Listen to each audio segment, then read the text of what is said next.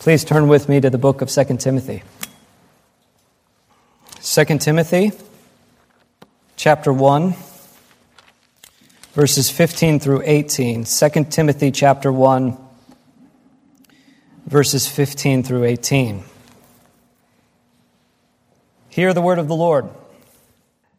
You are aware that all who are in Asia turned away from me, among whom are Phygelus and Hermogenes. May the Lord grant mercy to the household of Onesiphorus, for he often refreshed me and was not ashamed of my chains. But when he arrived in Rome, he searched for me earnestly and found me.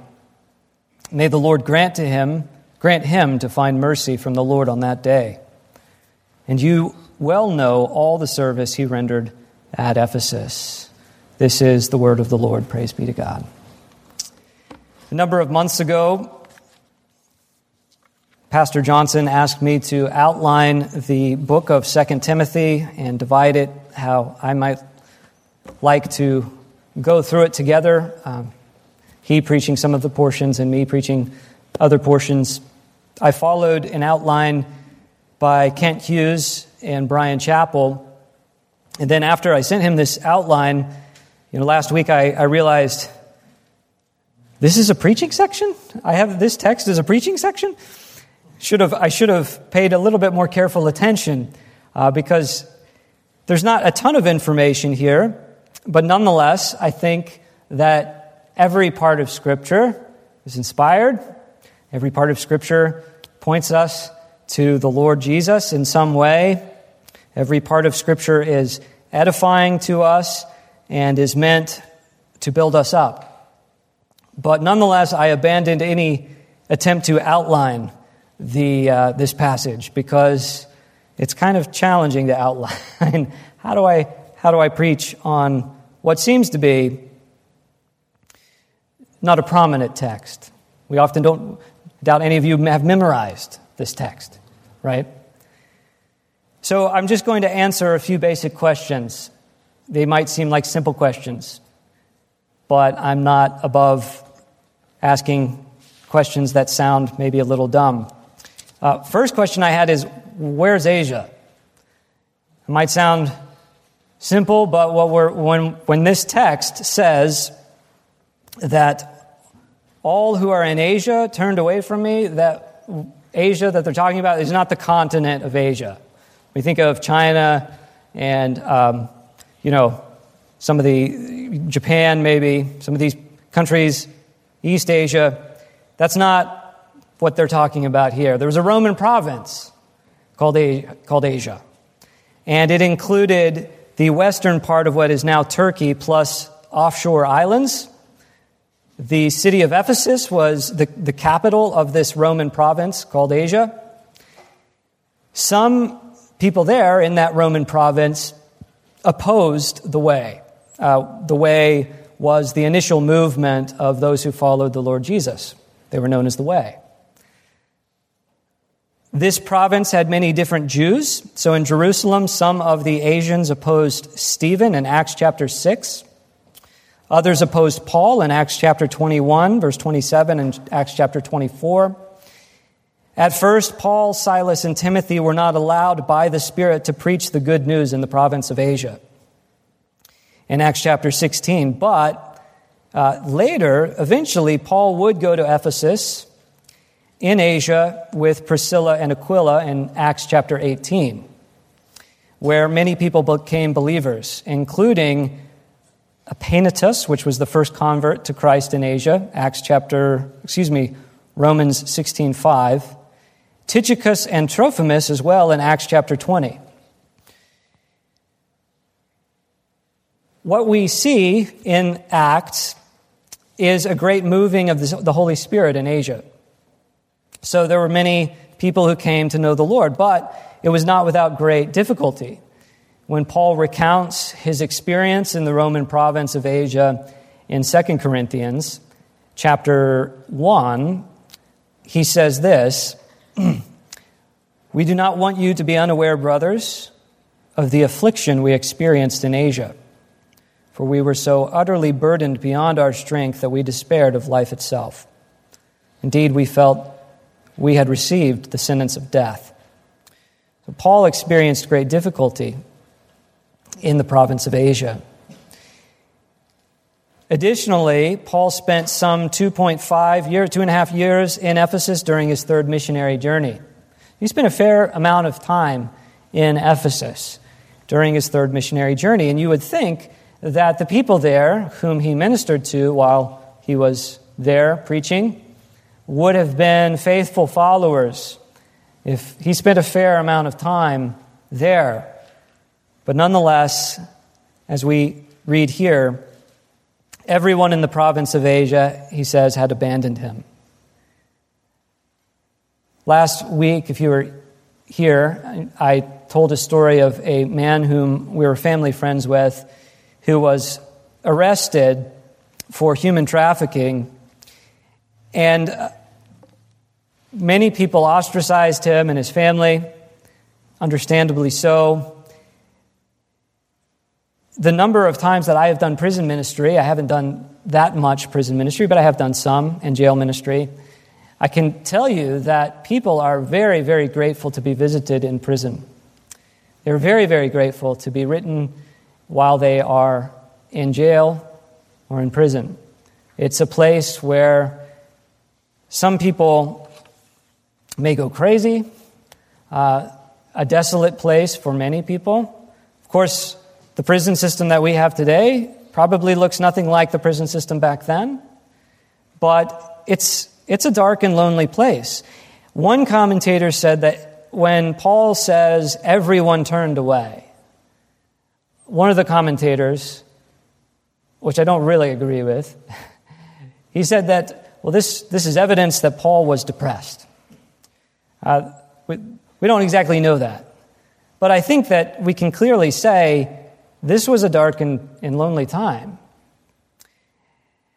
What is turned away from me meant? Uh, mean, excuse me. What, is it, what does it mean that Paul says they turned away from me? Many people think that it's referring to a particular event that Paul, when Paul was arrested, he wouldn't have been arrested just for being a follower of the way. Uh, it's not enough just to say, well, he was a Christian, and therefore they immediately arrested anybody who was a Christian. In order to be arrested, he would have had to have been brought up on a charge of disturbing the peace or doing something uh, seditious. Nothing less would have actually made him a prisoner. But what's, what's really the big deal uh, with this? You might not think that that was a big deal, but here's what John Stott has to say, which I think is helpful. Paul saw the turning away of the Asian churches as more than a personal desertion. It was a disavowal of his apostolic authority. It must have seemed particularly tragic because a few years previously, during Paul's two and a half year residence in Ephesus, Luke says that all the residents of Asia heard the word of the Lord and many believed. Acts chapter 19, verse 10. Now, all in Asia had turned away from him. The great awakening had been followed by a great defection. To every eye but that of faith, it must have appeared just then as if the gospel were on the eve of extinction. So, this was a very a dark moment for the Apostle Paul. This is the last letter that we have of his writings. Uh, he's writing his farewell discourse, you might say, to Timothy, hand, passing on uh, what had been taught to him. Who were, who were the people who turned away? Well, all turned away from Paul does not necessarily mean everyone without exception. So, Onesiphorus, we're about to talk about him, his household, and Tychicus in 2 Timothy chapter 4, verse 12, they remained loyal to Paul. So it's not everyone without exception. But a couple of people who definitely did were these people named Phygelus and Hermogenes. Now, it's pretty interesting to read all the different speculation about the people in Scripture and what people have to say about them and what they think they know about them. We don't really know about much, know much. Some people think they were ringleaders of this movement against Paul to disavow his authority. There are other people, one, one in particular who I read, who said they, he actually thought they were the kind of men that Paul thought least likely to defect, to turn away from him. So, according to this commentator, he says, Even these two faithful brethren have deserted me in my hour of need. That's what Paul was saying. At the end of the day, we don't really know. We don't really know exactly who these men were. We don't know how close they were to Paul. We don't know the, their personal relationship. And if you think that's speculation, let me assure you there's a lot more speculation on who Onesiphorus was. Uh, who is Ones- Onesiphorus? Well, let me say a few things uh, or a few, um, make a few comments about who he's not. He's not the same person as Onesimus. In the book of Philemon, we learn uh, there was a slave to Philemon named Onesimus. Different guy, different person. Now, the Eastern tradition, so Eastern Orthodox tradition, they have actually made this man Onesiphorus a saint, and they believe that he was one of the 70 disciples chosen and sent by Jesus to preach. Um, the Orthodox and the Roman Catholic Church hold that he died as a martyr in the city of Parium, not far from Ephesus on the shores of Hellespont. I did not do a, a lot of historical uh, gathering, but we simply don't know that information. We have nothing to, to corroborate what they're saying, that he was one of the 70 chosen disciples sent by Jesus to preach. We don't have any evidence of that. Additionally, there's more speculation. The New Testament Apocrypha, there's a number of books that are non canonical, uh, non canonical early writings one of them, and the only reason I mention it is because it, it talks about Onesiphorus. One of them is called the Acts of Paul and Thecla, and it is a story which I think has no basis in truth, but I'm going to mention it. Uh, one person called it a religious romance, where Paul is uh, preaching, and some young woman follows him around and Paul is preaching in the household of Onesiphorus in Iconium. Now, I can tell you that uh, Tertullian, who was an early, early church leader, writes that there was a presbyter who confessed to writing this story, the Acts of Paul and Thecla. This presbyter from Asia was actually deposed as a minister after confessing that he wrote the story. So there's a lot of speculation, and the only reason I mention all of this is because if you Google it, you know, you, you might find a lot of people saying a lot of kind of weird things about who this man was. We don't really have any basis of uh, historical data that would corroborate, to my knowledge, all of these speculations. Okay? Here's what John Stott says that we do know that I think is helpful. One bright exception, he's speaking of people falling away or, or turning away from Paul. One bright exception appears to have been a man called Onesiphorus, who had often entertained Paul in his home, literally refreshed him, verse 16, and had rendered him other, unspecified service in Ephesus. He had thus been true to the meaning of his name, a bringer of profit.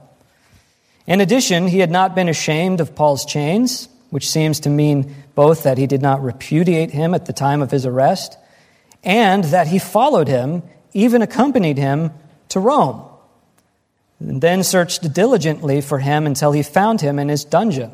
Paul had good reason to be grateful for his faithful and courageous friend. It is not surprising, therefore, that he twice utters a prayer, verse 16 and verse 18, for his household May the Lord grant mercy to the household of Onesiphorus, and then for himself, may the Lord grant him to find mercy from the Lord on that day. I think that's helpful. His name uh, meant a bringer of profit. We don't know a lot about him, but we do know that he refreshed Paul at a time of great need.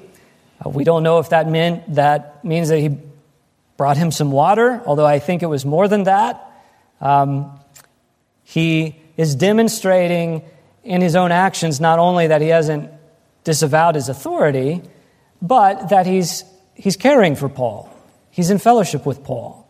Um, he's bringing sort of grace to this terrible, tragic situation. I don't think I'm overreading it to say that. At least that's my opinion. I do think that it, it is a lesson that we are to remember, remember the people who are maybe shut ins, who are, who are outside of our community, uh, nonetheless desire to be a part of our community. Uh, Pastor Johnson often visits the shut ins and um, brings them the Lord's Supper. There are people in the hospital who can't be here. And it can be a, a pretty lonely place. And Part of ministry is visiting the people who are sick or who are outcast. Might also mean visiting people who are in prison. One of the OP ministers named Lowell Ivy, who I've talked about before, was in fact in prison when he heard the gospel from other pastors in our presbytery and believed and came to know the Lord. We are to be caring for one another in that way. And the, the scripture is filled with people who, well, I won't say it's filled, but there are examples of people who seem to be forgotten.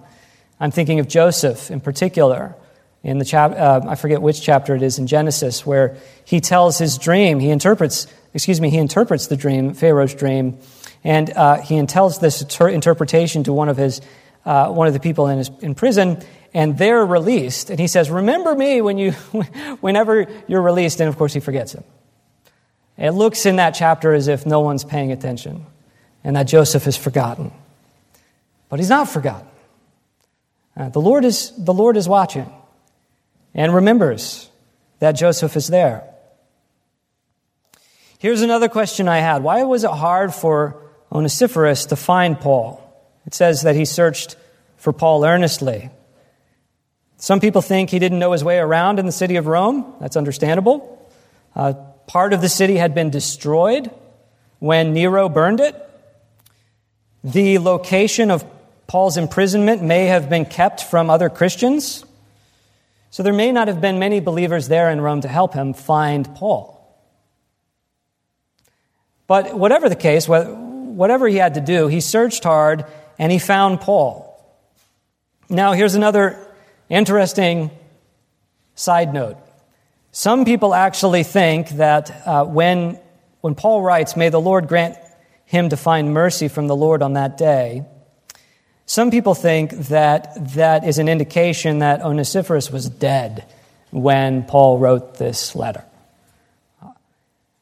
And not only that, some particularly Catholics believe that therefore that this passage teaches that we may pray on behalf of the dead. I don't think that that's what this passage is teaching. I think that's a lot of speculation. We do not have any indication that Paul thought that Onesiphorus was dead. In fact, in uh, chapter 4, verse 19, Paul sends greetings to the household of Onesiphorus, but he doesn't mention him. And so, again, people think, well, that's because he, he was no longer there, he was dead, but we don't we don't have any conclusive evidence of that. And I don't think that it's scriptural to uh, pray on behalf of the dead. I don't think you can make that case clearly from Scripture. Uh, if he was dead, some people think, well, he perished during his journey and care for Paul. Again, it's speculation. We don't really know that. Other people say, well, maybe he, they were separated. Maybe he, Onesiphorus was separated from his household. Again, this is all speculation. We don't really know. There's so much that we do not know. But we do know that he cared for Paul at a moment of great need. Okay, so having said all of that and answered all of those questions that maybe you were not asking, that maybe I was asking, how does this point us to the Lord Jesus? Well, I think that there's a number of things that we can say about the Lord Jesus from maybe um, that is not stretching it. It's not stretching the text to get there. Jesus was truly deserted by everyone around him. Uh, he was deserted by those who were closest to him. Peter spent three years, at least three years, with the Lord Jesus, and that you know, and he was very clear that other people may fall away, but I will not. But when he is arrested, he denies the Lord Jesus three times. Uh, there was no one there to, uh, to care for him when, when he needed it. And of course, when he went to the cross, he went there to, to take the wrath of God upon himself so that we would not have to go through the dark dungeon without any help. That we have the help of the Holy Spirit if we pray to him. That we are not alone because his Spirit dwells within us. We are also to help other people on the journey of the Christian life. One of, uh, uh, one of the parables that, that this text makes me think of is the parable of the sheep and the goats in Matthew 25. Matthew 25, uh, verses 34 through 40. Let me read it for you.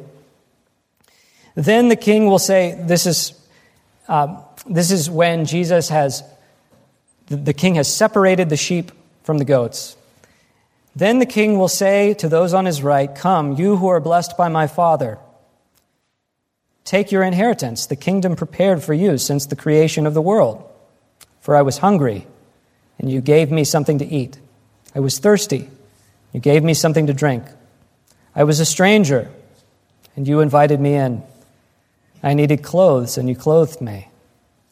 I was sick, and you looked after me. I was in prison, and you came to visit me. Then the righteous will answer him, Lord, when did we see you hungry or feed you or when were we thirsty and give you, gave you, uh, or thirsty and give you something to drink? When did we see you uh, see a stranger and invite you in, or needing clothes and clothe you? When did we see you sick or in prison and go to visit you? The king will reply, I tell you the truth. What you did for one of the least of these brothers of mine, you did for me. I don't think that Onesiphorus was trying to do something great whenever he went to visit Paul in prison in Rome. I don't think he knew that this was going to be written down and that his name was going to be recorded and we would be preaching and his name would be recorded for forever. I don't think he was really after that. Uh, he might have, think, have thought he was doing something small, and nonetheless, the Lord saw that action and honored it. And I think that it's important for you to realize that small acts of hospitality, small acts of kindness, although they might seem small, bearing with one another, bearing the burdens of, of each other, that's part of what the, the church is supposed to be, caring for those who cannot care for themselves, uh, visiting and writing those who are in prison, visiting them, praying for them. Those are things which God uses. And uh, it is only through the, the comfort of the gospel that we can offer real hope to people who are in desperate need. So, um, may the Lord use the small things in life for his great purposes. Let's pray. Heavenly Father, Almighty God, we do thank you and praise you that you see our weakness, that you have not forgotten the people who are in prison, who are suffering for righteousness' sake. We thank you for the testimony of Scripture, which tells us, Lord, of many persecutions and tribulations for those who were standing for the truth, who nonetheless were misunderstood by those around them during the early days of the church and throughout the history of the church. We pray that you would use us, you would use our small acts of kindness, however small they be, whether it's just writing to people who are in prison, praying for those who are uh, in prison or shut in or in the hospital. We pray that you would use our prayers to bring great hope to those who need it. We thank you for the sacrifice of the Lord Jesus Christ upon the cross, and we pray that we would not forget the great darkness which he went through by taking upon himself our sins, the punishment that we deserve, so that we could offer hope through the gospel from what he has done. Please use your word and by the power of your spirit to bring hope and life to those in prison and to those who have been outcast from society in whatever way. We pray this all in Jesus' name. Amen.